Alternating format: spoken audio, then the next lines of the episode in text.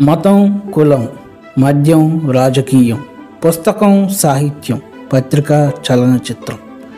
ఇలా ఇంకెన్నో వ్యాపకాలు బాధ నుండి భయం నుండి మనల్ని బయటపడేసే సాధనాలు.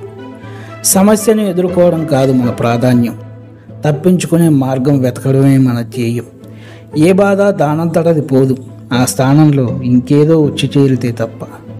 మనకు నచ్చిందే చేస్తాం నమ్మిందే ఆచరిస్తాం. దాన్ని ఎవరైనా వ్యతిరేకిస్తే వారి అంతు చూస్తాం.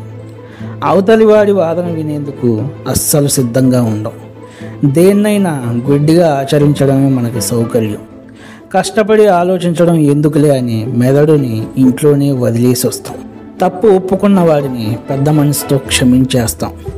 మన తప్పుని ఎత్తి చూపితే మాత్రం భరించలేం. అహం అనే పంజరం దాటి ఎప్పుడూ బయటికి రాలేం. కోపం క్రోధం ఈర్ష్య ద్వేషం ఇవన్నీ దాటి మనిషిలా ఎప్పుడు మారుతాం. మన విలువలు పేకమేడలు కలలు సముద్రపు అలలు ఆలోచనలు తీరం చేరని నావలు మనసులు చీకటి గుహలు. మాటలు కూడా అరువు తెచ్చుకుంటాం మన వాదనను నిరూపించుకునేందుకు. తన అజ్ఞానాన్ని మనపై రుద్దే నాయకుడికి సైతం జై కొడతాం. తిడితే ఏడుస్తాం పొగిడితే పొంగిపోతాం. అర్హత లేకున్నా ఆశపడతాం. ఆ అర్హత ఉన్నోడిని అక్కడ దాకా రానియకుండా అడ్డుపడతాం. తీయని మాటలు చెప్తూ మన చంక నాకేటోడు మంచోడు. ఉన్నది ఉన్నట్టు మాట్లాడేటోడు చెడ్డోడు. మనసులో ఉన్నది చెప్పేందుకు అనుమతించం.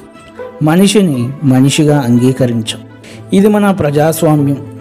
ఎందుకు పనికిరాని వెధవల చేతిలో మన భవితవ్యం.